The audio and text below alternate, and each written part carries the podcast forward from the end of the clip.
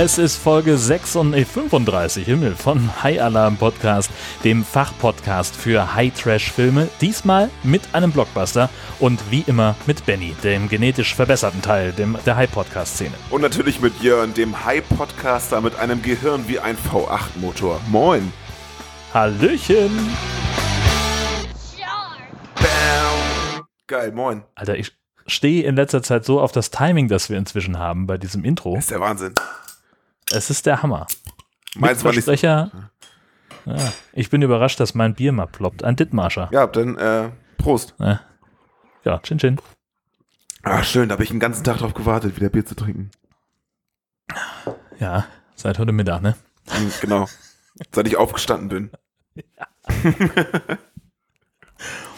ja, wir Und sonst so? ja, äh, äh, läuft äh, alles tippitoppi. Wir ähm, müssen uns entschuldigen, dass wir ein paar Tage hinterherhängen. Das sind äh, terminliche Schwierigkeiten gewesen, sagen wir mal so. Ja. Und ein Notfall Ja, sozusagen beruflicher, beruflicher Natur deinerseits. So, jetzt habe ich es. Ja, ich kann es ja so sagen. Also an dem Tag, an dem ich eigentlich den Film gucken wollte und an dem wir eigentlich dann auch aufzeichnen wollten, da ging es halt einfach nicht. Also wir wollten, wir hatten uns, glaube ich, für den Dienstag. äh, 19. für den Dienstag verabredet, äh, damit wir am 20. veröffentlichen können und da war halt ein Großbrand, äh, zu, zu dem ich hin musste, zu dem, von dem ich berichten musste, Ja. äh, vormittags fürs Radio und dann abends noch fürs Fernsehen. Eieiei. Ähm, da war ich dann auch erst äh, spät zu Hause, also was, ja, was war es denn, acht oder was? Ja. Und äh, da, ich hatte den Film noch nicht gesehen zu dem Zeitpunkt, geschweige denn die Zusammenfassung geschrieben. Das war also schon mittags klar, dass das nichts werden würde. Und da haben wir gesagt, dann ist es halt so. Und mir kam Und der nächste freie Termin? auch noch ganz gelegen da, weil ich an dem Tag auch Ja. noch, dass sich alles nach hinten verschoben hat und ich habe es auch nicht geschafft. Ja. Und es soll ja auch Spaß machen und ein Hobbyprojekt sein. Genau. Da wollen wir uns keinen großen Stress machen. Und ich glaube, wenn wir es nicht sagen würden, hätte sowieso keiner auf der Pfanne, dass wir es immer am 20. veröffentlichen. Doch, einer, einer hat sich gemeldet. ja, doch, das habe ich auch gesehen. und zwar Ja. ähm, hier äh, Onkel Torben. Bei Twitter. Grüße an der Stelle. Äh, der hat nämlich schon gleich am, am 24. gefragt, so, hm, darf man sich denn demnächst auf eine Podcast-Folge freuen? Und ja, Hashtag, was da los bei euch? genau. Naja, hat er nicht geschrieben, aber klingt so ein bisschen raus. Ja. Nein, das äh, ging, geht manchmal nicht so, wie wir uns das gerne vorstellen. Dafür ist es ein Hobbyprojekt. Ähm, aber dafür hauen wir jetzt richtig auf den Schlamm, Ja, weil es halt einfach tiefen blauen Schlamm. Genau. es gab ein bisschen Feedback, ähm, also es gab einiges Feedback, aber wir lesen ein, nur einen Teil davon vor, so wie immer. Äh, zum Beispiel hat äh, Jada Blinks einen intellektuellen Plüschhai gefunden, der ganz fantastisch aussieht. Herz allerliebstes Viech. Ähm, mit so einer, mit so einer Streberbrille. Ja, genau, so ein kleiner Plüschei, der auf dem, auf dem äh, Schreibtisch sitzt und dann so eine, so eine, so eine äh, Nerdbrille aufhat quasi, ne? Genau, richtig. Und äh, auch von Jada Blinks äh, gab es eine Hai-Müsli-Schale, ähm, die wirklich mega cool ist. Also ein, eine, äh, ja, eine Müsli-Schale. Äh, das Müsli ist in dem aufgerissenen Hai-Maul und äh, das sieht wirklich ganz, ganz fantastisch aus. Ähm, Shark Attack Bowl. Also wahrscheinlich kann man auch irgendwas anderes reintun. Es muss nicht nur Müsli sein. Aber sowas, schreibt Jada Blinks, braucht man, um beim Hören unserer Folgen nebenbei zu naschen. Ja. Bin ich absolut dabei. Absolut. Bam. Super gut. Wir wissen ja, dass Haie ähm, die absoluten Rockstars der Weltmeere sind. Das müssen wir euch ja nicht erzählen und uns auch nicht. Aber jetzt ist es sogar wissenschaftlich äh, ähm, belegt quasi. Und zwar hat uns Andreas auf Facebook ein Video geschickt mit dem Namen Why are Sharks so awesome? Und es wird äh, rein wissenschaftlich auf Englisch erklärt, ähm, weil die so eine geile Haut haben und so eine geile Muskulatur und so geile Zähne und überhaupt total heftig sind, sind sie die absoluten Mega-Motherfucker des Ozeans. Und das ist ähm, sehr unterhaltsam, also sehr wissenschaftlich, ich möchte fast sagen trocken, aber trotzdem äh, sehenswert. Und das ist ähm, auf Facebook zu sehen, also kein YouTube-Link oder so, äh, auf der Webs, auf der Facebook-Seite TED Education, aber den Link äh, packen wir auch nochmal dann in die Shownotes rein. Für alle mit dem Facebook-Account. Ich glaube, das geht aber auch ohne so ein Video. Weiß ich nicht. Musst du mal testen. Ja, kommt so ein bisschen auf die Privatsphäre-Einstellung an, Ja, genau. ob man das ähm, auch ohne Facebook-Account äh, angucken kann. Da muss man sich dann nur als Nicht-Facebook-Nutzer fragen, äh, was sind mir, was ist mir meine digitale Spur im Internet wert? Will ich dann von Facebook getrackt werden oder nicht? Ja, genau. Das ist es dann. Und dann ist es ja nicht nur so, dass äh, wir das beste Thema äh, der Podcast-Szene haben, sondern wir haben auch die besten Hörer. Äh, wir haben uns letztes Mal gefragt, ob äh, Kompasse unter Wasser funktionieren und, und oder GPS oder sowas und haben äh, drum gebeten, dass Tauchkundige äh, aus unserer Hörerschaft sich doch bitte melden möchten. Und Daniel Wallace hat ein, eine ziemlich lange E-Mail geschrieben. Ähm, ich fasse mal so ein bisschen zusammen.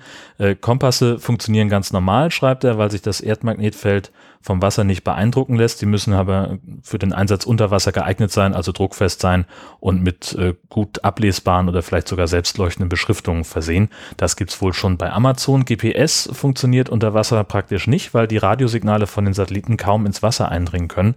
Das hat wohl was mit Physik zu tun. ähm, das Ach reicht so. uns für Haifilmzwecke erstmal zu wissen, dass das so nicht geht.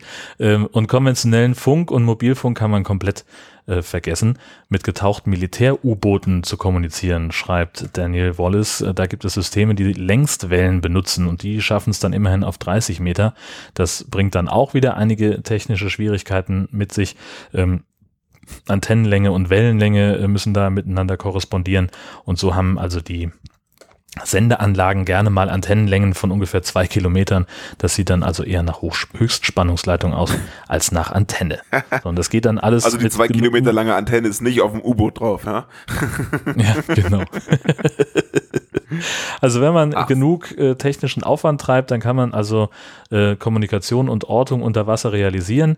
Ähm, aber er schreibt, das ist ein Riesen, Achtung, Bohai. Tada. Padumzis. Und äh, für das durchschnittliche Haifutter sicherlich nicht praktikabel. Ähm, Kommunikationssicherung und Luftversorgung ähm, in der Berufstaucherei funktionieren über die sogenannte Nabelschnur von der Oberfläche aus. Heißt also, äh, da hat man irgendwie so eine Leitung, die an die Oberfläche geht und mit der äh, dann die Kommunikation gesichert ist. Ähm, kann man bei großen Tiefen auch in der Taucherglocke machen oder einem sogenannten Habitat. Ähm, Habitat, genau. Und äh, in der Sauerstoffflasche, wie wir sie oft nennen, ist gar kein Sauerstoff, sondern äh, Pressluft. Reiner Sauerstoff ist an Land schon ungesund, schreibt Daniel Wallace. Äh, wenn er über längere Zeit geatmet wird und bereits bei geringem Überdruck wirkt er dann praktisch giftig. Äh, so ungefähr sieben Meter als Sicherheitsgrenze ähm, hat er im Kopf, möchte darauf aber nicht festgelegt werden. Und ähm, das Gummiding, das beim Tauchen in den Mund steckt, das heißt einfach Mundstück. Der ganze Apparillo, der da dran hängt, heißt Lungenautomat. Bombastisch. Vielen Dank. Was für eine unglaublich vielen, lange, vielen geile Scheiße. Großartig. Ah, das ist genau das, was wir brauchten. Genau. Tatsächlich. Um Und Licht ins Dunkel der letzten Folge zu bringen. Genau.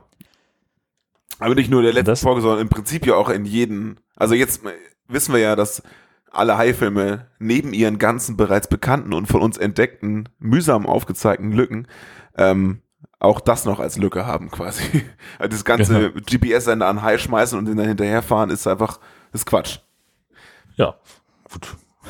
Wer hätte das ahnen können? Ja, gut. Jetzt ist auch halt bewiesen Quatsch. Genau, richtig. Jetzt wissen wir es.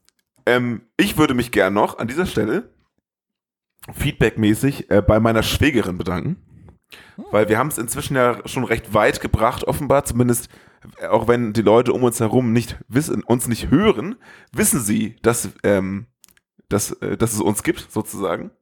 Und am vergangenen Wochenende war es nämlich so, liebe Hörer, dass Jörn und ich uns getroffen haben auf einer Veranstaltung, die äh, ja über andere Zusammenhänge stattgefunden hat.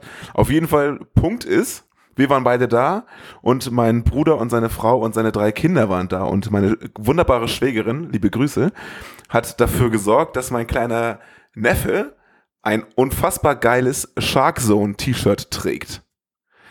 Und Hammer. da, da, also da, da äh, schossen mir die Tränen in die, in die Augen, weil ich das so cool fand, äh, dass sie, weil sie wusste, dass wir beiden da sind, er dieses T-Shirt tragen muss. Und das war da auch noch so geil. Es hatte noch so eine, so eine, so eine, so eine, ähm, so eine, so ein Quadrat da auf dem, auf dem T-Shirt. Ja, und das wie aus, so Schuppen. Das war aus Schuppen. Im Prinzip. Wie bitte? Genau. Ja, äh, wollte ich gerade sagen, wie, wie so Schuppen habe ich. Genau, es war Schuppen. Und wenn die nach unten gelegt waren, stand da Hai, HI. Und wenn man die sozusagen nach oben geschoben hat, stand da, ja, äh, was anderes. Was war denn das noch? Ich glaube No oder, oder Bye oder so, kann das sein? Ja, irgendwie sowas. Auf jeden Fall super, super cool. Zu schade, dass ein Junge in seinem Alter sowas mal nur ein halbes Jahr tragen kann, weil er danach da rausgewachsen ist. Aber ja, das ist für, für, für, für, diesen Anlass fand ich das richtig, richtig geil. Wir haben auch ein ähm, Foto fürs Familienarchiv gemacht und äh, das fand ich richtig geil. Also ja. Ne? Dabei fällt mir ein, dass ich ja ähm, im Rahmen unserer letzten Folge oder im, im Zeitrahmen unserer letzten Folge im Urlaub war, äh, in der Gegend rund um Lübeck und äh, das habe ich letztes Mal ganz vergessen. Ich habe in Lübeck äh, im Schaufenster eines äh, Klamottenhändlers äh, ein, die, ein Haifisch dekoriertes äh, Schaufenster gefunden und fotografiert. Äh, das habe ich völlig vergessen. Ähm, ich werde das äh, Foto dazu in die Shownotes packen. Ich habe es irgendwo untergebuttert, wie das halt meine Art ist. Das ist irgendwo in meinem ganzen Archivkram. Ähm, und äh, da wirst du dich leider auch noch überraschen lassen müssen, das, wie das da aussah. Schauen wir mal. Aber ich glaube, äh, dass sich da möglicherweise auch das T-Shirt deines Neffen wiederfinden wird. Auf dem Bild. Ah, okay. Okay, cool. Denke ich mal. Ja.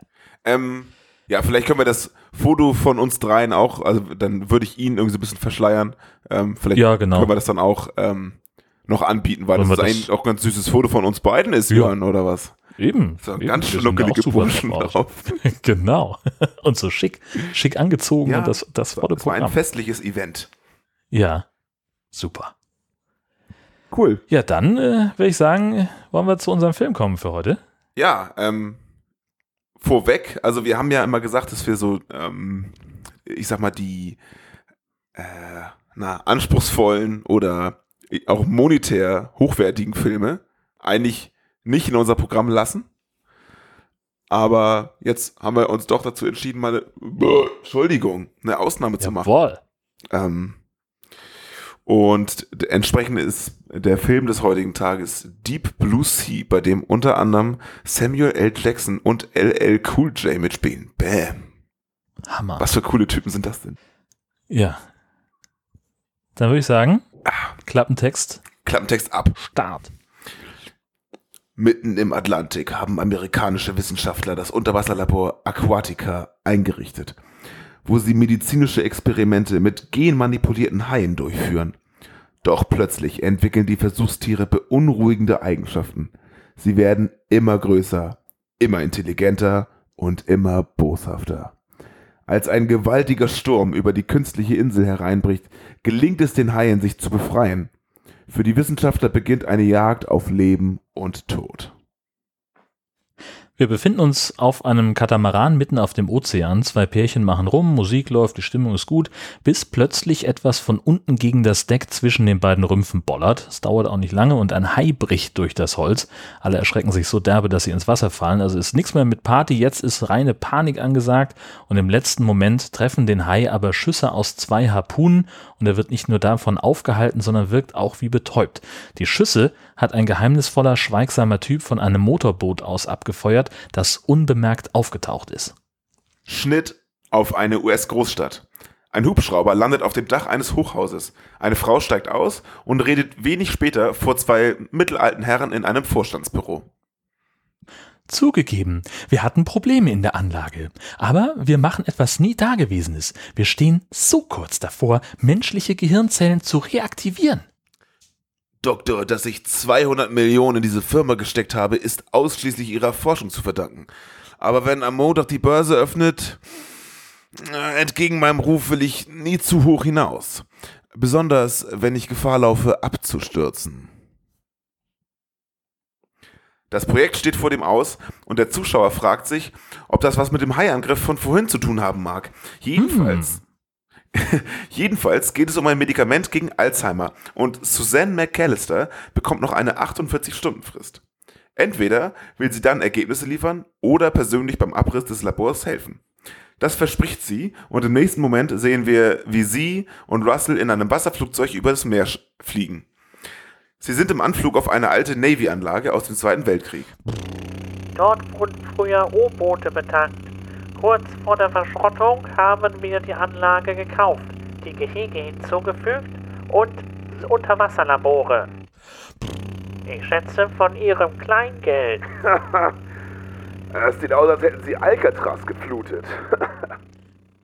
In dem Labor der Aquatica-Einrichtung sehen wir als erstes den Haijäger vom Anfang wieder. Er beaufsichtigt einige Männer, wie sie ein Tigerhai-Weibchen mit einem Kran in ein Becken setzen.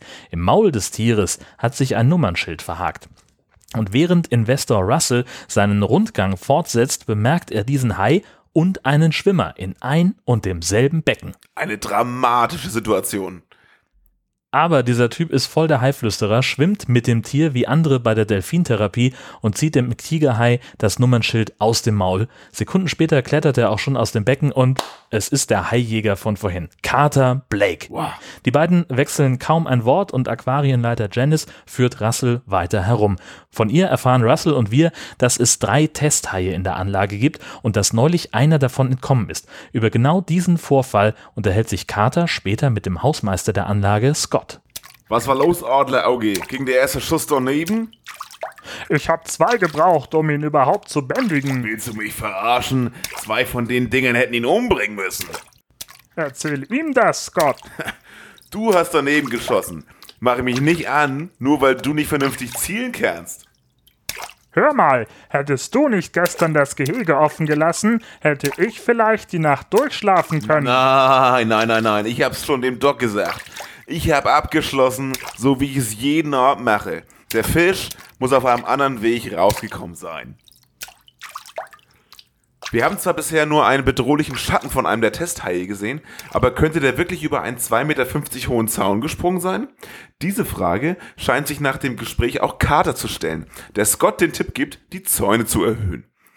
Wir schalten unterdessen ins Labor zu Suzanne und ihrem Kollegen Jim, der sich bitter bei ihr beschwert, noch nicht bereit zu sein, binnen 48 Stunden Ergebnisse liefern zu müssen. Eine Wahl haben sie aber ohnehin nicht. Währenddessen trifft Russell in Carters Werkstatt ein und befragt ihn über seinen Job als Haibändiger der Station und oben werden gerade die Testhaie gefüttert mit dem Tigerhai-Weibchen. Dabei scheint es ein kleines Problem zu geben, denn aus dem Tower kommt eine Durchsage. Dr. McAllister, wir haben hier oben ein Problem. Bitte kommen Sie auf die Plattform. Dr. McAllister, kommen Sie bitte auf die Plattform. Hallo? Es ist eine Überraschungsparty für den Dog. Yay! Alle sind da und wollen sie feiern mit Musik, Cocktails und Kuchen. Carter und McAllister unterhalten sich über die Fähigkeiten der Testhaie. Er ist dabei misstrauisch, sie optimistisch, was die Tiere angeht. Zum Glück hat Scott in den vergangenen vier Stunden alle Zäune der Station erhöht, denn ein Tropensturm zieht auf, der bis zu neun Meter hohe Wellen bringen soll. Scott sichert die Anlage, indem er die Ventile der, Treibstoff, der Treibstofftanks, oh, ein schweres Wort, schließt. Danach geht er zu den anderen ins Labor, die vor Monitoren verfolgen, wie Carter in das Becken der Testhaie steigt. Durch einen äh, Tunnel aus Maschendrahtzaun kontrolliert er das Gehege, als sich zwei der Haie in dem Titangeflecht verbeißen. Er hebt sein Betäubungsgewehr und die Tiere weichen zurück. Im Labor bricht Nervosität aus. Das darf doch nicht wahr sein. Die haben das Gewehr wiedererkannt. Das ist unmöglich. Haie schwimmen niemals rückwärts. Das können die gar nicht. Versuchen wir an ihnen dran zu bleiben. Kein Bild mehr aus Gehege 2. Gut, der alte äh, Malle-Peter hier, wie hieß er noch? Mike Hansen, nee. Ja, genau, Sven Hansen. Sven Hansen, richtig. Der Strom für die Kameras ist weg und da macht sich Ratlosigkeit breit und aus irgendeinem Grund verlässt Carter die Sicherheit des Tunnels und schwimmt raus ins Gehege. Keine Ahnung, was er vorhat, aber ein Testhai ist ihm eng auf den Fersen. Im letzten Moment weicht Carter blitzschnell aus und schafft es, den Hai auf eine Plattform des Feuchtlabors zu buxieren, wo er ihn dann betäubt. Der Hai wird dabei von Wasser umspült, liegt aber halb auf dem Trockenen. Die Wissenschaftler machen einen CT-Scan von seinem Gehirn und entnehmen dann eine Art Sekret, aus dem sie die Alzheimer-Medizin extrahieren wollen. Ich gebe zwei Kubikzentimeter des Proteinkomplexes auf eine Kultur inaktiver Gehirnzellen eines Alzheimer-Patienten. Was wir zu sehen erhoffen, ist ein Feuerwerk kleiner Blitze. Der Proteinkomplex interagiert mit den Neuronen, Sie werden hyperosmotisch, die Membranstabilität verbessert sich und sie zünden, sie zünden. Große Euphorie bei allen. Und äh, während Investor Russell noch fragt, wie lange es wohl bis zur Marktreife dauert, beißt der Hai Jim einfach den Arm ab. Also damit konnte mir wirklich niemand rechnen. Immerhin war der 8 Meter lange Testhai mit zwei Spanngurten gesichert und betäubt. Hör mal auf. Das Tier wütet und tobt in seinem Planschbecken. Äh, Jim wird notdürftig versorgt und Carter will den Hai mit einer Schrotflinte töten. Als Dr. McAllister dazwischen grätscht und den Notknopf betätigt, der den Hai sofort wieder ins Wasser entlässt. Für Jim wird ein Hubschrauber angefordert, der trotz des Megasturms auch kommt und Jim auf einer Trage nach oben winscht. Das geht schief, weil sich die Seilwinde verklemmt. Jim stürzt mitsamt der Trage ins Wasser und während der Pilot noch versucht, ihn wieder hochzuziehen, strafft sich das Seil und irgendetwas zieht den Hubschrauber mit sich. Am straff gespannten Windenseil kracht der Hubschrauber in den Kontrollturm der Anlage, explodiert und als alles gerade einigermaßen aufgehört hat zu wackeln, befinden wir uns wieder im Unterwasserlabor auf Subebene 3. Auch und gerade die Leute, die eben noch den verletzten Jim auf der Trage am Hubschrauber eingeklinkt haben. Durch eine riesengroße Scheibe sehen wir einen der Haie auf sie zukommen. Er hat die Trage mit Russell im Maul, der dank einer Sauerstoffmaske noch lebt und einen relativ erschreckenden Blick aufsetzt. Der Hai donnert die Trage derartig doll gegen die Scheibe, dass die Scheibe Risse bekommt und das Labor flutet.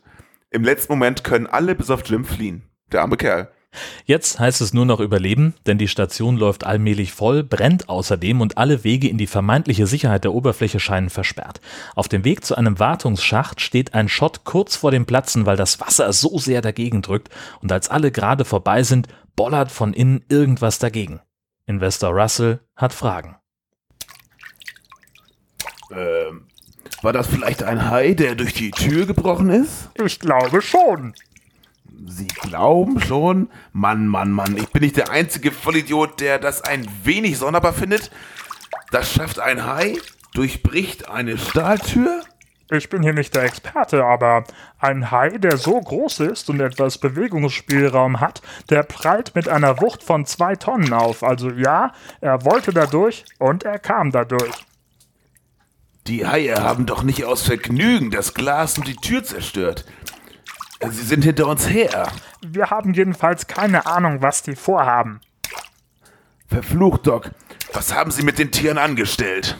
Ihr Gehirn war nicht groß genug, um ausreichende Mengen Proteinkomplex zu produzieren. Jim und ich haben Gentherapien angewendet, um die Gehirnmasse zu vergrößern. Mehr Masse bedeutet mehr Protein. Als Nebenwirkung sind die Fische intelligenter geworden. Plötzlich will keiner mehr von der Forschung der Station gewusst haben. Janice und Carter machen McAllister schwerste Vorwürfe. Aber die Frage, die Russell stellt, bleibt. Was führt ein 8000 Pfund schwerer Makuhai mit einem Gehirn so groß wie ein V8-Motor und ohne natürliche Feinde im Schilde? Die Überlebenden klammern sich an einen möglichen Ausweg. Mit dem U-Boot der Station wollen sie nacheinander an die Oberfläche fahren. Aber das Ding wurde durch die Explosion zerstört. Oder die Haie. Man weiß es nicht. Also rein in den Aufzugsschacht, da gibt es nur ein Problem, nämlich dass es dabei zwei Probleme gibt. Wenn man nämlich die Tür öffnet, dann geht der ganze schöne Überdruck raus, der das Wasser aus dem U-Boot-Labor rausgehalten hat und das Labor wird sehr, sehr schnell geflutet. Und dann ist oben im Schacht auch noch der brennende Aufzug. Also da kommen sie auch nicht so richtig dran vorbei. Aber es nützt ja alles nichts. Rein in das Ding, weil einen anderen Weg hoch gibt es nun mal nicht. Die Haie knacken die Tür ziemlich schnell und sorgen für eine na, gewisse Zeitnot beim Projekt Speedklettern im Aufzugsschacht.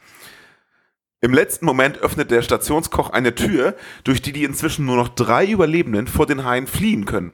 Für den Moment sind sie sicher, denkt man, denn denen fällt ja irgendwie immer noch eine Dummheit ein. Scott zum Beispiel wird verputzt, als er noch einmal ins Labor taucht, um eine Notpumpe zu aktivieren und äh, Suzanne McAllister gerät in Bedrängnis, als sie ihre Backups aus dem Quartier holen will, weiß der Geier. Dem Hai entledigt sie sich durch einen Striptease und Starkstrom und grillt dabei auch gleich die Festplatten mit den Backups Pech gehabt. Ob Sie, Carter und der Koch es an die Oberfläche schaffen, guckt ihr euch dann am besten selbst an. Den Film So gibt ist es nämlich auf Blu-ray und DVD bei Warner Warner. und bei Netflix. Auch ganz gut. Warner beides. Ja, äh, das stimmt. Ähm, hatte ich voreilig auch gedacht. Ach, aber war der zweite Ähm, Teil oder was? Nee, gar nicht. Ich hatte das auf meinem, auf meinem Telefon einfach mal bei Google eingegeben, Ja. äh, Deep Blue Sea Netflix und hat, und dann gab es einen Link und ob ich rauf und das ist so super klasse, äh, geil, gibt's bei Netflix. Mir dann keine weiteren Gedanken gemacht Ja, und dann ähm, habe ich Netflix an meinem Fernseher äh, angemacht ja. und da war er nicht zur Verfügung. Ha. Es dämmerte mir schon. Falsches die oder Netflix-App auf meinem Telefon äh, zeigt mir alle Filme, die Netflix hat. Und wenn ich raufklicke, steht da, das geht bei Ihnen in Deutschland nicht.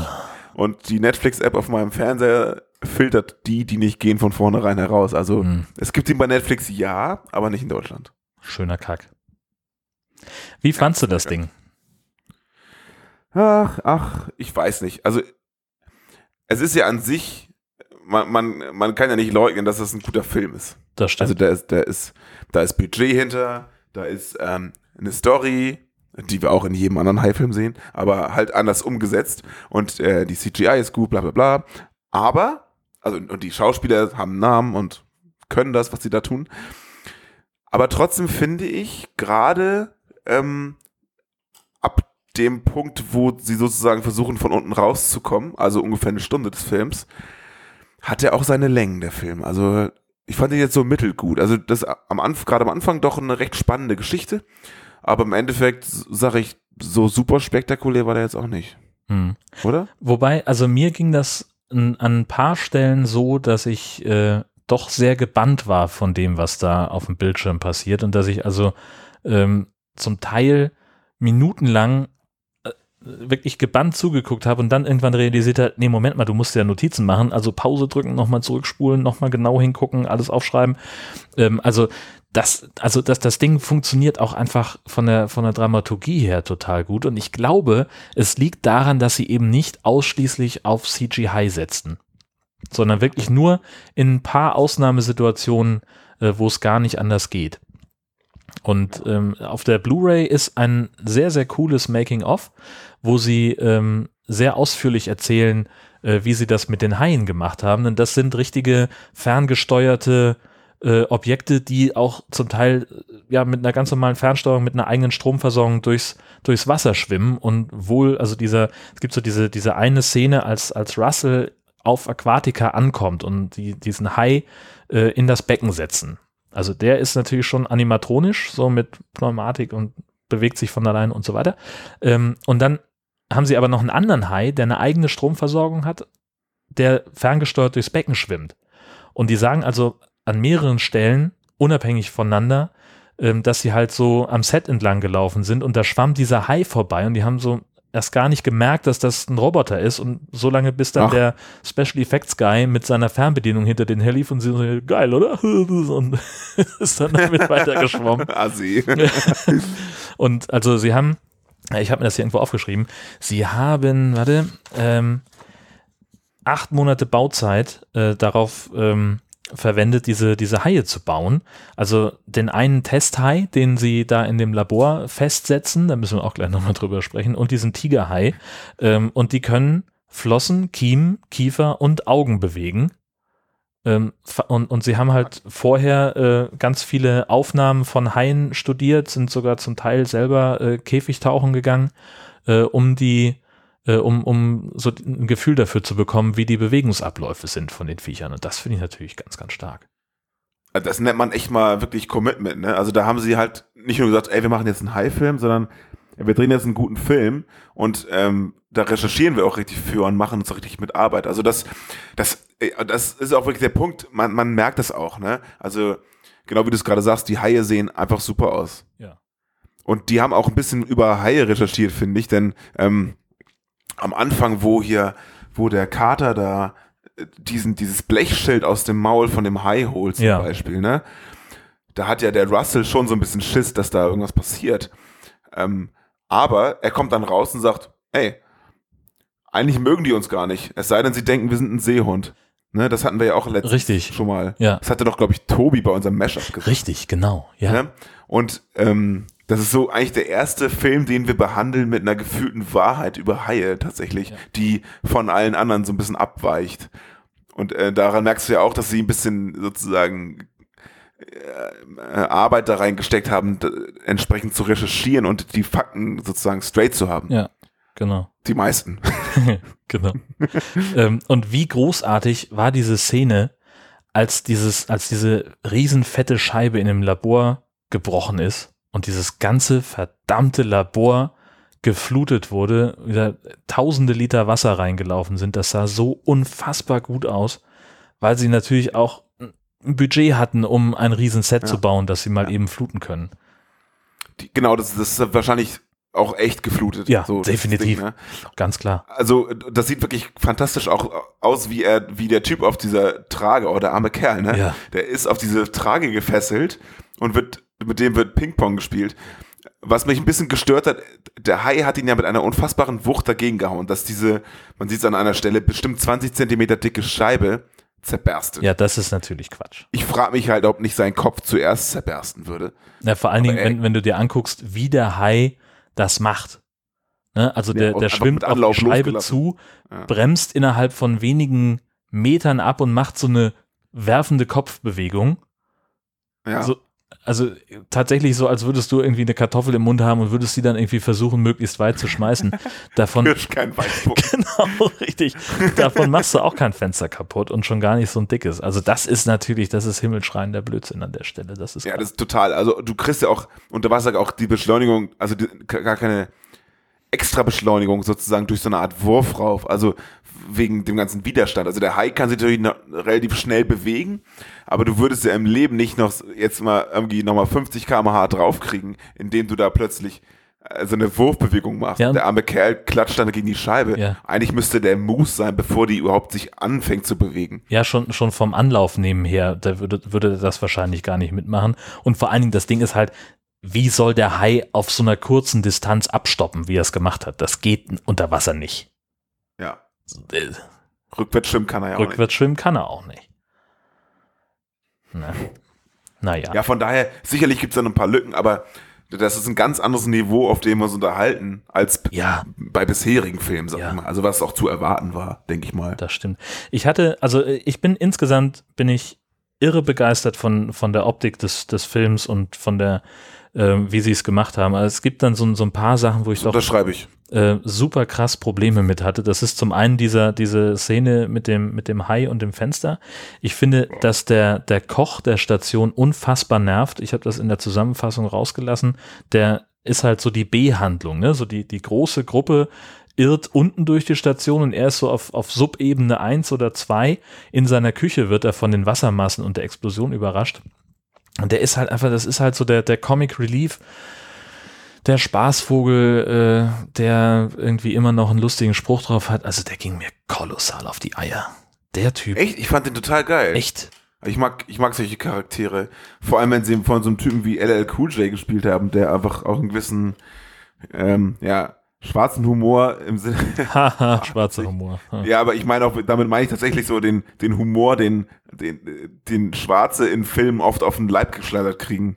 Also dieses etwas, ähm, sollte man sowas nicht sagen? Doch, aber es ist ja immer so, die kriegen, ja, äh, immer eine gewisse Art und Weise, wie sie reden und wie sie sich geben, auf den, auf den Leib geschneidert. Ob das jetzt realistisch ist oder nicht, ist, sei mal dahingestellt. Und das finde ich eigentlich immer ganz lustig. Also Ja. auch wie er mit der, er hat ja auch so einen Sidekick, diesen Papageien, SpongeBob. über, über den ich sehr traurig war, dass er gehen musste. Ja, das war fies. Ähm, ja, das war bitter. Ich hätte gedacht, dass der am Ende noch so rausfliegt oder so. Ja. Aber naja. Ja. naja. Also ich fand den cool, aber das ist ja auch in Ordnung, dass du es nicht so fandest. Ja. Also, Aber dann müssen wir auf jeden Fall ähm, über, über Carter sprechen. Den Haibändiger. ja, den Motherfucker. Das ist, das ist der, der krasseste Motherfucker von allen. Der kann alles, der weiß alles, der übersteht alles, der kann 18 Minuten lang die Luft anhalten und er bewegt sich im Wasser schneller als ein Hai. Richtig. Er schafft es, einem, einem mit, mit unglaublicher Power auf ihn zuschwimmenden Hai, der ein, ein, ein also so eine aerodynamische, wie heißt das denn, der, der Widerstands, nee, das ist doch der Widerstandsbeiwert oder keine Ahnung, der, nee, der CW-Wert, richtig. Der CW-Wert von Haien, der ist so unfassbar klein, dass die so wie ein Pfeil durchs Wasser äh, schwimmen können. Und der schafft es, auf den letzten halben Meter zur Seite zu flutschen und sich dem Hai sozusagen in Rodeo-Manier auf den Rücken zu schmeißen. Ja, Das kann nur Carter Blake, das ist mal klar. ja. Also, und dann greift er natürlich äh, im Labor, als es zu dieser Ausnahmesituation kommt, wozu? Zu meinem Aufreger der Schrotflinte. Ja, ja. Leute, ganz im Ernst. Was ist Vor allem das? zerhämmert er mit der bloßen Faust erstmal die Plexiglasscheibe, Ja. die das Ding äh, verriegelt. Und dann holt er die, ja, die Schrotflinte raus. Aber was ist das für eine komische Obsession von Hai-Filmemachern und Schrotflinten? Das sieht halt einfach krass aus. Das ist einfach eine krasse, Ja. eine krasse Waffe, wenn du überlegst, was das eigentlich für ein Gerät ist. Ja. Ich frage mich nur, warum die da hängt. Also das muss ja einen Sinn haben. Also der einzige Sinn, den ich mir erklären kann, Dass sie mit sowas ist genau haben. diese Situation. Genau. Aber warum hängt sie dann im verschlossenen Schrank? Das ist doch auch Blödsinn. Ja, genau, damit die Leute nicht aufeinander losgehen. Ja, muss ja dann, eigentlich müsste die wie so ein Feuerlöscher frei zugänglich sein an einem, an einem ähm, weniger gesicherten Ort wie diesem Schrank. Ja, genau. Ja. Öffentlich halt. Genau. Äh, und natürlich diese beiden äh, zammeligen Spanngurte, mit denen sie da den, den Hai festgebunden haben. Das ist ja wohl die größte Lächerlichkeit an der ganzen Geschichte. Echt, das hätten sie auch genauso gut lassen können. Er, er bewegt sich ja trotzdem. Äh, Der Typ hat ja eine unfassbare Kraft. Und auch allein diese, äh, ich sag mal, etwas ausstehende Panik, als der einmal zuschnappt Ja. und der Typ nur sagt, er hat einen schlechten Traum. Ja, Und alle so, ach, na dann ist ja gut. So, hä? so dann ist das ihr irre, Mann? haben wir ja kein Problem. Was? Ja, da können wir ja weitermachen. So. Genau. Ich hätte sofort aufgehört. Dann können wir ihm ja diesen komischen Apparillo auf den, äh, in seiner Haut fixieren, damit wir mit der Nadel genau die richtige Stelle im Gehirn treffen, wo wir den Proteinkomplex rauskriegen. Genau. Ah, ich weiß nicht, da müsste man vielleicht. dann hören auch die Träume auf. Genau. Wahrscheinlich. Ja. Hast du diese Szene vor Augen? Ähm, die ist nämlich genau da. Kurz bevor sie äh, das Ding da reinjagen, diesen, diesen Stab, ja. will der, der Dr. Whitlock, will sich da ähm, eine Kippe anstecken Aha. und, und äh, Janice guckt ihn so an. So mit dem Blick, hast du ihn noch vor Augen? Das fand ich super geil. Da musste ich echt pausieren, um zu lachen, weil sie halt so die Augen so weit aufreißt nach dem Motto, was, äh, Was, was ist mit dir los? Genau. Und nur so, ja, okay, okay, Ja, ja. und schmeißt die wieder weg. Nur um sich danach wieder anzuzünden, eigentlich. Und das war natürlich dann sein Verhängnis, weil er sich natürlich mit der Kippe äh, direkt Genau. ans, ans Becken setzen muss. Und äh, offenbar ist auch der Hai ein militanter Nichtraucher. Schnipp, schnapp, war der Arm weg. Arm weg. Ja. Ja. Tja, und dann äh, bewegen sie sich da äh, durch dieses Labyrinth von, von Gängen auf dem Weg, äh, auf der Suche nach einem Fluchtweg und haben ihn dann endlich, sind endlich so weit, dass sie, dass sie sagen können, ja, okay, hier ist der Weg, äh, hier sind wir jetzt erstmal gerade in Sicherheit, weil eben die Subebene 1, wo Unterkünfte und, und Küche und sowas sind, äh, noch einigermaßen trocken sind. Und dann, anstatt sich mal zu entspannen und zu sagen, oh, alter krass, wir haben gerade voll das traumatische Erlebnis hinter uns mit, mit Haien, die uns persönlich auf der Spur sind, mit Freunden und Kollegen, die wir hier verloren haben. Wir kommen mal irgendwie gerade klar und überlegen uns mal, wie unsere nächsten Schritte aussehen können oder ob wir es schaffen, hier vielleicht den Sturm abzuwarten, bis uns jemand evakuieren kann. Nee, da gehen sie dann weiter auf irgendeine abenteuerliche Reise und ich weiß nicht, ich habe also ich habe das mit der Notpumpe schon nicht verstanden. Warum sie da runtertauchen mussten, warum die ausgerechnet, warum der Schalter A unten in dem überfluteten Unterwasserlabor ist und B, warum die Scheiße noch Strom hat. Das habe ich auch nicht verstanden. Bis zum Ende. Also selbst als hier, oder was heißt Ende? Ähm, gar nicht, das ist genau da. Der, der Hubschrauber explodiert ja in einer unfassbaren Manier Ja. und sämtliche Treibhaus, äh, Treibstofftanks gehen hoch. Ja. Heißt, ich gehe mal davon aus, dass das deren Stromquelle ist, ähm, dass sie da irgendwelche Generatoren am Laufen haben. Und dann geht kurzzeitig alles aus und dann ist unten erstmal wieder Licht an. Ja, Wo kommt dieser Strom her? Das habe ich mich die ganze Zeit gefragt, Ja. tatsächlich. richtig. Das ist so eine offene Frage. Ähm, ja, und ja, letztlich dann auch, ähm, der, der Strom ist ja der Lebensretter von, von Susan, ähm, als sie ähm, unbedingt noch mal in ihr Quartier muss, um die Backups zu holen. Und da wird sie noch gewarnt und sagt, hey, das ist eine Scheißidee, hier sind überall Haie. Ja. Und dann sagt sie, ja, das ist alles schön und gut, aber wenn wir diese scheiß Daten nicht haben, dann war, war, das, war der ganze Bums hier umsonst. Dann können wir von vorne anfangen mit dem Mist. Und sie geht natürlich und selbstverständlich, also erstmal, sie, sie schafft es, die Festplatten zu holen, sie tut die in einen wasserdichten Beutel und selbstverständlich ist eine Minute später ein Hai bei ihr im, in der Butze. Und dann hat sie, also das, das hat eine Weile gedauert, bis ich verstanden habe, was sie vorhat. Sie klettert dann auf so eine, auf so eine Kommode und schält sich aus ihrem Neoprenanzug raus. Da fehlte auch nur noch so, so eine leichte Pornomusik. ja. Wie sie dann auf einmal in Unterwäsche irgendwie so an der Wand streckt und alle, alles von sich streckt, was sie nur hat. Ähm, an Gliedmaßen, wollte ich damit sagen. Äh, und Mein persönliches Highlight des Films. Genau, und, und sie balanciert auf dem zusammengelegten Neoprenanzug, der als Isolation dient gegen den Starkstrom. Ganz genau. Also sie Ganz zerrt genau. ein Kabel, vor allem, das, das ist allein das, so, so ein Kabel, fast so dick wie ihr Unterarm, zieht sie mal eben über Kopf und einfach so aus der Wand und aus sämtlichen Halterungen und hat auf einmal ein stromführendes Starkstromkabel in der Hand, ähm, hält das ins Wasser und, und grillt den Hai, der natürlich rumtobt wie ein Bescheuerter, ist ja klar. Der hat Schmerzen und der Strom sorgt für Muskelkontraktionen. Das heißt, das Wasser spritzt. Also, ob da jetzt dieser, dieser isolierende Faktor des Neoprenanzugs so gut funktioniert hätte und ob, warum da vor allen Dingen keine Sicherung rausgeflogen ist, das wüsste ich gerne. Du kannst sie ja mal anrufen und fragen. Ähm, Weißt du, ich bin gerade umgezogen. Wir sind jetzt in, wir wohnen im neuen Haus. Ähm, und ich habe neulich habe ich äh, eine Lampe im Schlafzimmer angebracht und habe mich echt dumm angestellt. Also mein, mein Vater hat schlimm geschimpft, er ist Elektriker. Ähm, ich habe nämlich natürlich so blöd wie ich bin im neuen Haus denkst du, okay, also Lichtschalter, das der ist wahrscheinlich aus. Auf die Leiter rauf, zack, zack, Lampe anbringen und hat natürlich eingewischt gekriegt, weil ich natürlich das nicht überprüft habe. Ähm, wie der, äh, ob da Strom drauf ist auf der Leitung. Und da ist Oh schon die Gott. Sicherung rausgeflogen. Von Ja, so ja, einem klar. wirklich auch, äh, das war nicht doll. Also es war ein Sekundenbruchteil, es war überhaupt kein Problem. Ich bin nicht von der Leiter gefallen. Ich habe mich eigentlich nur furchtbar erschrocken, aber die Sicherung war raus. Äh, was ein, was echt gut ist. Unsere Sicherung top. Ole ole, wir sind Kumpels. Ähm, aber aber ist ja auch praktisch, weil dann konntest du danach direkt weitermachen. ah, danke schön. Warte, ich mach mal kurz den Strom aus. Ah, geil. Das ist doch gut für die Durchblutung, habe ich mir sagen lassen. Ich bin so müde, ich brauche mal einen kleinen Kick. Genau. ähm, so, und jetzt erzählt sie da irgendwie 40 Sekunden lang dieses Starkstromkabel rein. Also die haben entweder Scheißsicherung oder gar keine in dem Laden da. Ja, offenbar gar keine. Ja.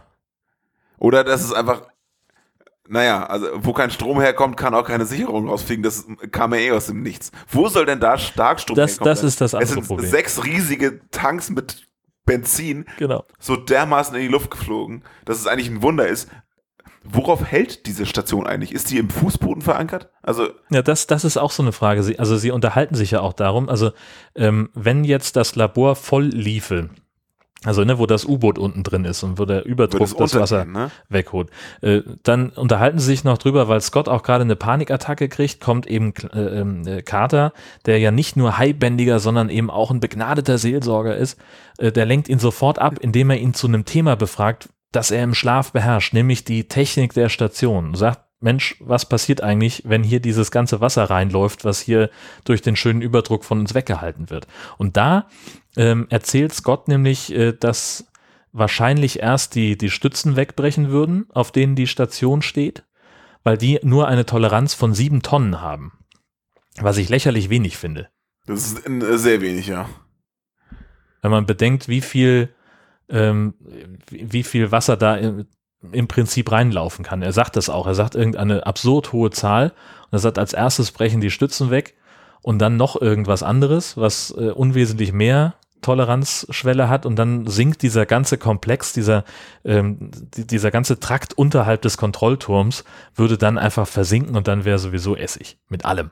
Ich habe mich das auch gefragt, wie, warum das Ding untergehen sollte, wenn es unten befestigt ist. Aber wie es schwimmen kann, wenn es oben befestigt ist, quasi. Also, Ja, das, ist ja. alles irgendwie sehr, ich glaub, das mit den, mit den Stützen, glaube ich, habe ich da irgendwie überhört oder so. Ja. Oder mir da ein Bier geholt oder was. überhaupt alles, was, was da mit Technik zu tun hat. Ne? Also sie, sie unterhalten sich während dieser äh, Überraschungsparty darüber, also ich verstehe es ja auch so, dass die, die Handlung des Films äh, komplett zwischen Schichtende und Schichtbeginn spielt. Wir, wir sehen am Anfang, als Russell gerade ankommt, wie eine jubelnde Menschenmenge äh, Party machend die Station verlässt, weil sie jetzt Feierabend haben.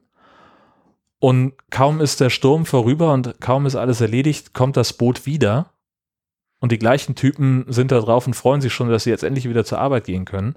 Ja, das ist doch richtig geil. Und das, das ist doch, also äh, täuscht mich das oder ist das wirklich nur eine Nacht, in der das passiert?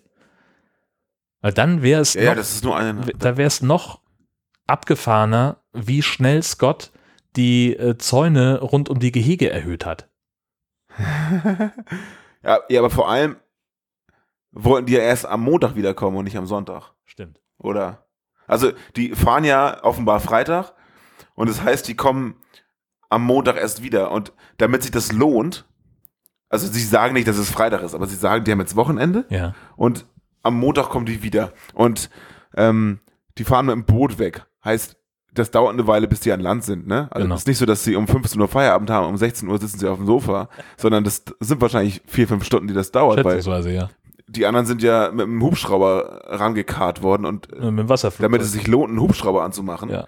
ähm, muss es schon eine, eine bisschen weiter weg sein. So, ich schätze mal so Helgoland-mäßig. Ja, so? ja. Die, 50, 60 Kilometer, also fährst du drei Stunden mit dem Boot.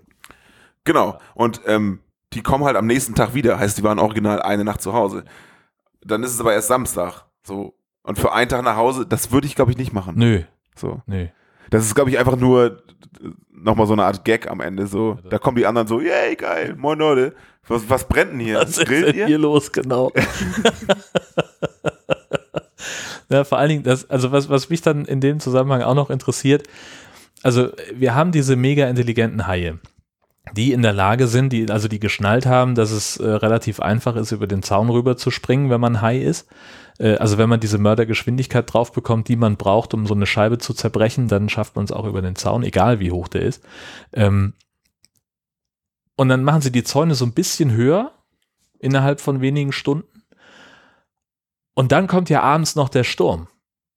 Da, da habe ich mich gefragt, wenn der Sturm neun Meter hohe Wellen hat und die Zäune von von 2,50 Meter Höhe ein bisschen erhöht wurden, um vielleicht einen Meter oder so, hätten die Haie dann nicht einfach mit so einer Welle drüber schwimmen können? Sind die dann nicht einfach Ja. weg? ja. ja, genau. Vor allem Also wie in fest diesem ist die Moment Station? wundert mich das, ja, keine Ahnung. Ja. Äh, mich wundert da auch an dieser Stelle, wo du es gerade so sagst, wenn du, wenn die Station im Boden verankert ist, hat das Ding ja offenbar eine feste Höhe. Aber so ein Ozean, der variiert ja auch ganz gerne mal in der, in der, in der Wasserhöhe. Und die, die Stege oder was auch immer, die waren ja nicht sonderlich hoch. Nö. Also eigentlich müsste das Ding ja an, andauernd irgendwie unter und dann wieder über Wasser sein. Genau. Und dann ist es für so einen Hai ja, wir wissen ja eigentlich, dass sie hochspringen können aus anderen Filmen. Richtig. Ja. Das sollte so ein Kinderspiel sein. Aber es wird ja nie aufgelöst, wie der Ursprungshai rausgekommen ist. Ja, stimmt. Also es wahrscheinlich ist er irgendwie rüber gehüpft. Ja, muss ja. Aber es äh, wurde nie be- oder widerlegt. Genau. Ich habe gar nicht so richtig mitbekommen, dass er die Zäune wirklich erhöht hat. Erst am Ende, als er meinte, zum Glück sind die höher oder was auch immer, dachte ich so, hä, wann hat er das denn gemacht? Das ist natürlich genau das, was du auch Ja. gerade angespielt hast. Also ich, ich meine, dass er, dass er die Zeit dafür hat. ja, ja, und das Material. Ja, genau. Wo kommt das denn Material eigentlich viel schlimmer. Ja, Kubikil äh, Quadratkilometer Maschendrahtzaun. genau. Und dann einfach irgendwie raufgeschweißt oder was? Das Jo. dauert ja auch ein bisschen. Ja, Ja, egal. geht ganz schnell. Kleinkram. Das ist ein Stecksystem. Genau, für einen alleine überhaupt kein Problem. Das ist ganz schnell erledigt. Ja. Naja, dann sind sie ja irgendwann, also so viel können wir, glaube ich, vorwegnehmen, was das Ende angeht. Dann sind sie irgendwann draußen, ähm, haben es geschafft. Das Wetter hat sich auch einigermaßen beruhigt, aber jemand ist verletzt und braucht unbedingt einen Verband. Und wo finden sie den? Das, das ist das, wo ich, wo ich am Ende des Films echt nochmal sauer geworden bin. Das finden sie in dem explodierten Kontrollturm. Richtig. Da ist eben, da ist noch vor einer Stunde Da ist noch ein. Hubschrauber reingekracht. Das Ding ist komplett auseinandergeflogen. Es ist, dürfte eigentlich nichts mehr übrig sein von. Aber einen steril, äh, sterilen Verband, den haben wir da noch. Gar kein Problem. Das ist einfach ein bombenfester Verbandskoffer gewesen, Genau. der genau für solche, für solche Situationen gebaut wurde. Ja. Ich hätte ja auch schwören können, ne? Ähm, wo du gerade über die äh, paar Überlebenden sprichst. Ich habe den Film ja vorher noch nie gesehen, Ja, ich auch nicht. obwohl es ja so ein Allerweltsfilm ist, ne? Ich hätte ja darauf eine Wette eingehen können, dass der, der Star des Films, Samuel L. Jackson, die Scheiße überlebt. Aber der ist ja nach 35 Minuten oder so, Ja. ist der aus dem, ist er, ist er weg. Also der hatte eine Menge Screentime bis dahin, aber dann war auch gut. Ja. Ja. Vielleicht hatten sie nur, Und ja auch eine sehr wichtige Rolle eigentlich. ja, vielleicht hatten sie auch nur Budget für, für zwei oder drei Drehtage. Dass er dann auch, Ja, genau, kurz vor der Szene hieß es, äh, übrigens, Jungs, ich bin morgen weg, ne? Ach so, äh, dann ist das killen wir dich noch kurz. Aber insgesamt waren die Kills ganz gut, finde ich. Super Also geil. die, in anderen Filmen, High-Filmen, sag ich mal, die wir besprechen, sind ja viel mehr Kills drin. Aber halt auch so richtig random. Und hier, die sind irgendwie wohl überlegt und auch wohl platziert, finde ich. Wobei am Ende, als hier, ähm, ähm, also ich, ich finde, ich mag die Auswahl an überlebenden Charakteren. Aber ich finde, die eine Perle, die stirbt nachher noch umsonst. Also das, nur- das fand ich zu viel. ja, das war ja auch Wie heißt mehr oder weniger Selbstmord. Susan. Oder nicht? Wie bitte? Susan? Ja, die halt mit den Backups, die mit den Locken, Ja, genau. ne? die am Ende noch mit hochschwimmt, Ja, Susan. ähm, aber dann halt nochmal drauf geht, weil sie den, den Hai ja anlocken will, damit die anderen ihn sozusagen versuchen können umzubringen. Ja, das, also das war, das Ende hat mich nicht überzeugt. Nee, das ist so ein Mittel. Das ist so ein bisschen, wir müssen den Film irgendwie beenden. Ja. Und dann äh, machen wir es jetzt so. Ja, und, und Aber- wie kriegen wir es jetzt noch hin, den letzten verbleibenden Hai äh, umzubringen? Ja, genau. Und aber ganz am Ende sagen sie ja noch, und das ist dieses Jahr wichtiger als alle anderen, in, als in allen anderen Jahren. Waren das eigentlich, sind wir eigentlich sicher, dass das alle waren? So. Ja. Und äh, jetzt ist ja Deep Blue Sea 2 auf dem Markt Genau. und Bin ich mal gespannt, wie sie das, ähm, Hm? Wie sie das erklären nachher. Also wir können ja an dieser Stelle schon mal verraten, äh, der Film für nächsten Monat ist Deep Blue Sea 2 da und da werden wir das dann äh, sehr genau auseinanderpflücken, was da dann auf uns zukommt. Ich hoffe eine andere Story, weil ich finde, die Story ist, das ist zwar alles gut gemacht, aber es ist dann doch eher so eine, jetzt jetzt gerade, wenn man irgendwie 45 High-Filme kennt, irgendwie so ein bisschen fast schon Standard. Also ich finde, der ist, der könnte im Prinzip als Vorbildfilm für alle Trash-Filme, äh, für viele dienen, die wir so gesehen haben, aber halt besser gemacht. Genau. Der Plot ist an sich ja vergleichbar mit, naja, mit den beiden Waterworld, mit Haien-Filmen Ja. quasi. Planet of the Sharks und wie auch immer der andere hieß. Empire of the Sharks. Empire of the Sharks. Ne? Auch sehr ähnlicher Name. Genau. Siehst du. Und äh, das ist ja, also Wasser, klar, gut, nichts Neues, aber halt äh, Hochsee, sag- Tiefsee. mein- Wasser Oh. bei Haifilmen ist ein echtes Ja, Fluss. ja, ich weiß, ich weiß. Hör auf. Also, ich wollte sagen, ähm, viel Wasser. Tiefsee halt. Ach, so. dieses, ja, Und eine Scheißstation mitten im Wasser. genau. Wobei bei dem einen ähm, Planet of the Sharks ist das ja mehr so ein The Last Resort quasi. Das ist ja der Rest der Menschheit. Aber, naja, und ich glaube hier The Mac, wo wir immer noch Zuschriften bekommen, dass es den bald gibt, weil alle den im Kino als Vorschau sehen, ähm, der wird ja genauso. Also der hat ja auch eine Unterwasserstation und das ist ja schon immer eine schlechte Idee. Richtig. Definitiv. Also ich werde niemals auf eine Unterwasserstation gehen. Nee. Allein schon wegen dieser, dieser Hai-Problematik. Das finde Ja, ich. ja, nur deswegen. Ich finde übrigens, äh, wo ich gerade die DVD in die Hand nehme für meine ähm, Abschlussbemerkung, ich finde es äh, ganz wichtig, dass sich auf der Hülle ähm, der Hinweis befindet, äh, dass nicht nur die Spielzeit 105 Minuten beträgt, sondern dass der Film auch in Farbe vorliegt. Steht Ja, hier oh, drauf. richtig, das ist ja. ganz wichtig. Gute Ja, Information. also ab 16 ist das Ding, kann man sich auf jeden Fall sehr, sehr gut angucken, auch wenn der schon 19 Jahre alt ist. Der ist von 1999. Und das muss ich doch sagen, finde ich bemerkenswert. Man sieht das so ein bisschen an den wenigen CGI-Szenen, aber insgesamt ist der auch ziemlich gut gealtert. Also das haben wir schon schlechter gesehen bei jüngeren Filmen. Samuel Jackson sieht genauso aus wie heute. Also genau. Der, der ändert sich ja nicht. Nee. Ne? Der ist einmal geboren worden und sah seitdem so aus. genau. und, ist auch schon ähm, mit Bart auf die Welt gekommen. Also wenn ich jetzt hätte raten müssen, ja genau. Wenn ich jetzt hätte raten müssen, hätte ich nicht gesagt, dass er von Ende der 90er kommt, sondern eigentlich eher später, weil der sieht wirklich toll aus. Und ähm, ich habe am Anfang ja so ein bisschen gesagt, so, naja, war so mittel. Also es lag vor allem daran, dass dieses Ganze von unten nach oben kommen für mich ein bisschen lang war. So. Und ähm, aber eigentlich ist es ein spannender Film, definitiv. Also es gibt, wir haben schon ganz andere Das Sachen gesehen, das muss man einfach mal festhalten. Furchtbar. Ja, wir haben ja einen Anspruch, der ist ja lächerlich. In a bad way. Ach Gott. Na, dann lass uns zu den Shark News kommen. Äh, wir hatten uns selbst die Hausaufgabe gegeben, äh, ein Update zu dem Hai-Aquarium Shark City in Pfungstadt zu geben. Im südlichen Hessen ist das, glaube ich, irgendwo. Ähm, Irgendwo was gibt's da zu erzählen? Die, äh, diese Firma, die das da Ganze hochzieht, will 20,5 Millionen investieren, laut echoonline.de. Und die Planungen laufen halt so ein bisschen im Hintergrund. Ähm, es gibt also bisher weder einen Bauantrag noch einen Bebauungsplan, auch unter anderem, weil der Investor die Grundstücke noch gar nicht käuflich erworben hat. Mhm. Aber angeblich sind die Verhandlungen wohl auf einem guten Weg und äh, noch vor den hessischen Sommerferien, wann immer die sind, soll es da ein äh, abschließendes Gespräch geben. Nächstes Jahr wollen sie dann eröffnen, was ich krass finde, wenn sie noch nicht mal das Gelände haben, Ja. wollen sie trotzdem nächstes Jahr öffnen Krass. und äh, irgendwie 14 Millionen Liter Wasser da reinhauen und äh, 150 Haie und andere Meeresbewohner zeigen, was ich auch eigentlich viel zu viel finde. Ja. Also ich finde es eh scheiße, aber 150 ist eine hohe Zahl.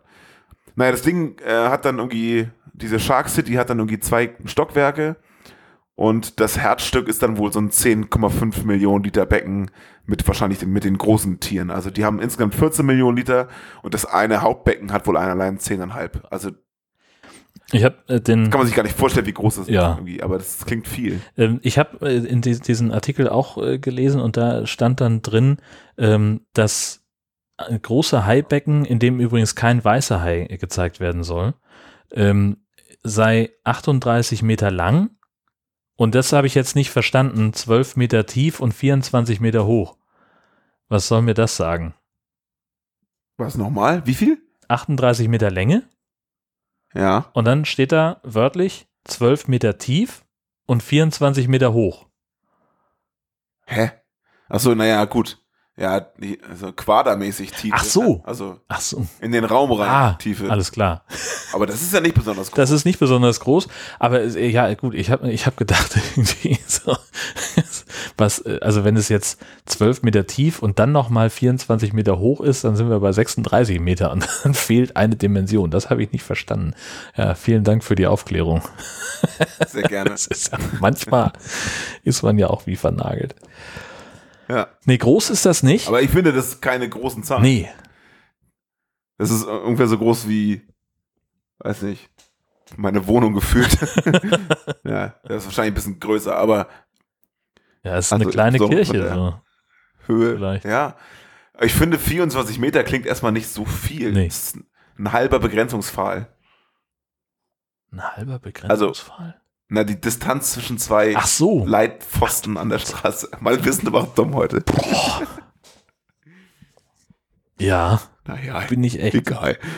Irgendwie, oder ich meine, in Deutschland rechnet man ja meistens mit Fußballfeldern. Also, ähm, wie viele Fußballfelder sind das? 0,2?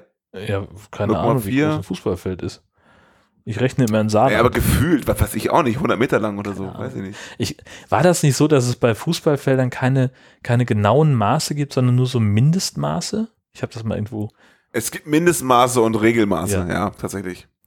Also, Also es, nicht alle Fußballfelder in der Bundesliga sind gleich. Also in der Bundesliga vielleicht schon, aber in den kleineren Stadien sind die schon mal gerne mal ein, zwei Meter kürzer. Ja. Oder so. Und auf gar keinen Fall so groß, wie sie im Fernsehen aussehen. Ich finde, im Fernsehen sehen Fußballfelder unnormal groß aus. Aber wenn du dann mal in einem Stadion stehst, und ich stand zum Beispiel schon mal im, naja, im Olympiastadion in München auf dem Fußballfeld und ja. auf dem Rasen, Ja. denkst du so, naja, so groß ist es auch nicht. ja, gut, aber trotzdem würde ich da keine 90 Minuten drauf rumlaufen wollen. Ja, aber das ist bei dir ja wahrscheinlich eher unabhängig vom Untergrund. Das stimmt. Ja. ja. Das ist absolut richtig. Also- das, Mir geht's ja ähnlich. 90 Minuten. Alter, hab ich ja geschafft. hast eine sehr gute Beobachtungsgabe, selbst wenn du mich nicht beobachten kannst. Ja, herrlich. Ja, gut. Wie sind wir das aufgekommen? Ach ja, Fußballfeldvergleich. Also, 24 Meter, Punkt, ist nicht viel. So. Ähm, Aber immerhin wollen sie keine weißen Haie da reinholen. Das ist ja, Ja, also das wäre, das ist ja auch wirklich Tierquälerei. Also bei so einem kleinen Becken, wenn du überlegst, zwölf Meter lang Und ein, ein großer weißer Hai kann, das Weibchen sind irgendwie, was haben wir gesagt, sieben Meter oder so? Der dotzt doch da ständig an die Wände, das ist doch Quatsch. Für immer vorwärts, rückwärts. Ja, genau. Rückwärts kann er nicht. Oh, geht schon schief. Rückwärts kann er nicht. Stimmt, ja, so war das. Es hört aber nicht auf bei uns. Ey. Ja. Scheiß rückwärts. Gut, dass wir sieben Tage, sieben Haie nicht erst irgendwie vor zwei Wochen gesehen Das haben. stimmt. Weil der hat unser, unser, unser Wissen wirklich schwer beeinflusst hier. Genau. Und unser, unser Knowledge-Gedöns, was wir hier raushauen. Monatlich. Es gibt einen ja. Teaser-Trailer für ähm, Sharknado 6, endlich mal ohne Geo-Geficke. Ähm, und äh, ich finde, äh, Sharknado 6 hat äh, im Englischen einen hervorragenden Untertitel. It's About Time. Ja, Weltklasse. Das kannst du auf Deutsch fast gar nicht nachmachen. Nee, wüsste ich auch nicht. Wie, wie man das. Bin ich sehr gespannt, wie sie es übersetzen. Also die, die, die sind echt gut in den Untertiteln. Ja. Muss man einfach Ja. sagen. Vom, vom ersten bis zum letzten. Das stimmt. Da war, glaube ich, nur ein schwacher dabei. Ja. Jetzt wird's aber auch Zeit. Weiß ich nicht. Wer, Irgendwie, ja, es ist. Es wird Zeit. Zeit ist Ja, geil. äh, irgend so ein Scheiß. Also super Wortspiel, ähm, das sind 33 Sekunden, das lohnt sich fast gar nicht, den, den, ähm, den anzugucken. Ähm, aber man sieht schon mal so ein bisschen, worauf die ganze Geschichte hinausläuft. Wir haben ja zur Handlung schon ein bisschen was erzählt letztes Mal. Und jetzt gibt's das eben auch nochmal zum Angucken ähm, und vor allen Dingen eben auch in Deutschland verfügbar. Das finde ich auch mal ganz gut. Wichtig. Ja. Ich finde das eh scheiße. Es ist ja auch mit der Deep Blue Sea hier, Netflix, denkst du, geil, klicke ich drauf, Ja, äh, geht bei dir nicht. ja, was soll Ich das? hatte letztens sowas, da hatte mein, mein hier Amazon Fire TV Stick, der an meinem Fernseher hängt, hatte so einen Fehler. Ähm, ich weiß nicht, ich habe es nicht wegbekommen. Hm. Irgendwann war es halt weg nach ein paar Wochen. Ja, Ich konnte irgendeine Serie nicht weiter gucken, weil mitten in der einen Folge plötzlich stand, äh, gibt's in deinem Land nicht. na toll. Und ich so, hä? Und der dachte nämlich plötzlich, er hat mir auch gesagt, welches Land? UK. Er, dachte plötzlich, ich wäre in England. So, und ich konnte nichts dagegen tun. Aha. Nicht mal Neustarten hat funktioniert. Und dann sind wir ja als, als, als, als, als handelsübliche IT-Nutzer ja schon völlig aufgeschmissen, wenn Neustarten nicht funktioniert. Und hast du mal deine, deine Fritzbox und deine VPN-Einstellungen überprüft? Ja, ich habe die, äh, naja, rebootet habe ich Naja. die, aber VPN-Einstellung hatte ich keine Lust drauf. Ich äh, habe da was anderes geguckt. Ja. Das war vom, von Ist der Couch besser. aus irgendwie Ja. einfacher. und ein paar Tage später ging es halt wieder und dann dachte ich mir so, naja, fuck it. Bitte sehr. so. Pragmatismus. Ja, ich gebe zu, ich hätte mich da mehr anstrengen können, aber man will doch, dass es einfach so funktioniert, Ja, natürlich. oder nicht? naja. Gut. Ja, in Südafrika haben wir noch eine News her. Und zwar haben da ein paar Fischer einen weißen Hai gefangen, ausgenommen und stückweise verkauft, schreibt zumindest die Bild. Und das ist natürlich eine sehr sichere Quelle. Und da gab es wohl auch einigen Protest gegen, zu Recht, weil weiße Haie ja zu den bedrohten Tierarten zählen. Und das hat uns auch äh, jemand auf Twitter noch gemeldet, nicht wahr? Genau, Westkirchen Andi. Der, der Westkirchen-Andi. Das ist übrigens der gleiche Typ, der uns ähm, diesen, dieses Video geschickt hat, Why are Sharks Ah, awesome? großartig. auf Facebook. Vielen Dank. Ja, Andreas heißt er. Genau. Sehr cool. Ja, ja, Dann ja. bleibt nur noch die High Alarm TV Vorschau. Ja, und wie so oft ist es so, dass im Pre-TV nichts läuft. Hm, schade. Leider, ja. Zumindest nichts, was ich gefunden hätte. Und äh, deswegen gibt's Pay-TV. Möchtest du? Ich fange mal an, ja. Und zwar, äh, so, wenn wir nichts anderes dazu sagen, ist es immer auf Sci-Fi. Am 27. Juni morgens um 6 Sharknado 3. Ähm, um 9.50 Uhr am, am gleichen Tag Zombie Shark. Dann am 28. Juni um 6.05 Uhr Sharknado 4. Und am 29. um 6.20 Uhr auch morgens Sharknado 5. Und dann äh, fällt mir noch ein, am 1. Juni um 9.25 Uhr morgens Ice Sharks. Ja, sehr schön. Und dann geht's äh, in die neue Woche am 2.7. um 6 Uhr. Äh, Entschuldigung. Ähm, heute ist aber was im Bier drin, ey. Das perlt. Ähm, da gibt es Zombie Sharks. Und das wird wiederholt auf Sci-Fi am 5.7. um 9.50 Uhr sowie am 12.7. um 5.40 Uhr und dann nochmal am 20.7. um ebenfalls, nee, nicht ebenfalls, um 9.50 Uhr. Sehr gut. Ähm, am 7. Juli gibt es dann auf Sky 1 HD mal was zu sehen und zwar um 20.15 Uhr, holla die Waldfee, Shark Lake, hervorragend, das Der ist geil. ja, der das stimmt. Und der wird auch noch wiederholt ähm, am 8.7. um 3.25 Uhr. Also wenn man ihn am Abend irgendwie verschlafen hat, kann man ihn in der Nacht nochmal nachgucken. Ebenfalls am 8.7. um 5.50 Uhr sozusagen direkt im Anschluss auf Sci-Fi Three-Headed Shark Attack und der wird wiederholt am 22. Juli um 6 Uhr. Da wird aber wahrscheinlich schon unsere neue Folge hoffentlich draußen sein und dann gibt's diese News wahrscheinlich nochmal. Dann gibt's aber noch am 10.7. um 9.50 Uhr und am 12.7. um 6 Uhr auf Sci-Fi Planet of the Sharks. Und der ist ja auch auf eine Art irgendwie sehenswert. Auf seine ganz spezielle Art. Ja. Immerhin ist er so ähnlich wie Deep Blue Sea, also so ein Deep Blue Sea für Arme quasi. Ja, und Waterworld mit Haien halt. Ja, genau. Den, das hatten wir jetzt ja schon öfter mal, den Vergleich. Genau. Ja, dann. Ja, dann haben wir es Ja, ne? was wir natürlich vergessen haben, ehrlich gesagt, ist äh, seit dem letzten Mal, äh, und äh, Atomic hat uns ja darauf hingewiesen, dass unser, unser üblicher Sicherheitshinweis schwimmt nicht allzu weit raus, Unsinn ist, weil Haie sich ja auch im knietiefen Wasser fortbewegen können. Wir haben noch gar nichts Neues uns ausfallen, äh, ein, einfallen lassen. Nee, stimmt. Das ist so mit drin, ne? Mhm. Ähm, besucht keine Unterwasserstation. Das gefällt mir. Das sollten wir jetzt, äh, das sollten wir jetzt kultivieren. Das finde ich gut. okay. Ja, dann würde ich sagen, haben wir es mal wieder für heute. Ich wünsche, Ja, es, das Ende nähert sich. genau, ich wünsche einen fantastischen Monat. Bis zum nächsten Mal, ähm, wenn wir wieder den nächsten High-Film besprechen. Und wie gesagt, es wird Deep Blue Sea sein, Teil 2 in diesem Fall. Tschüss.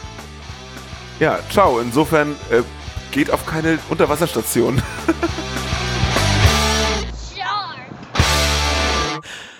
Das ist aber nicht, nicht unbedingt das bessere Ende. Nee, ist das nicht. Ist das nicht. Egal. Da müssen wir nochmal nachdenken. So. Wiedersehen.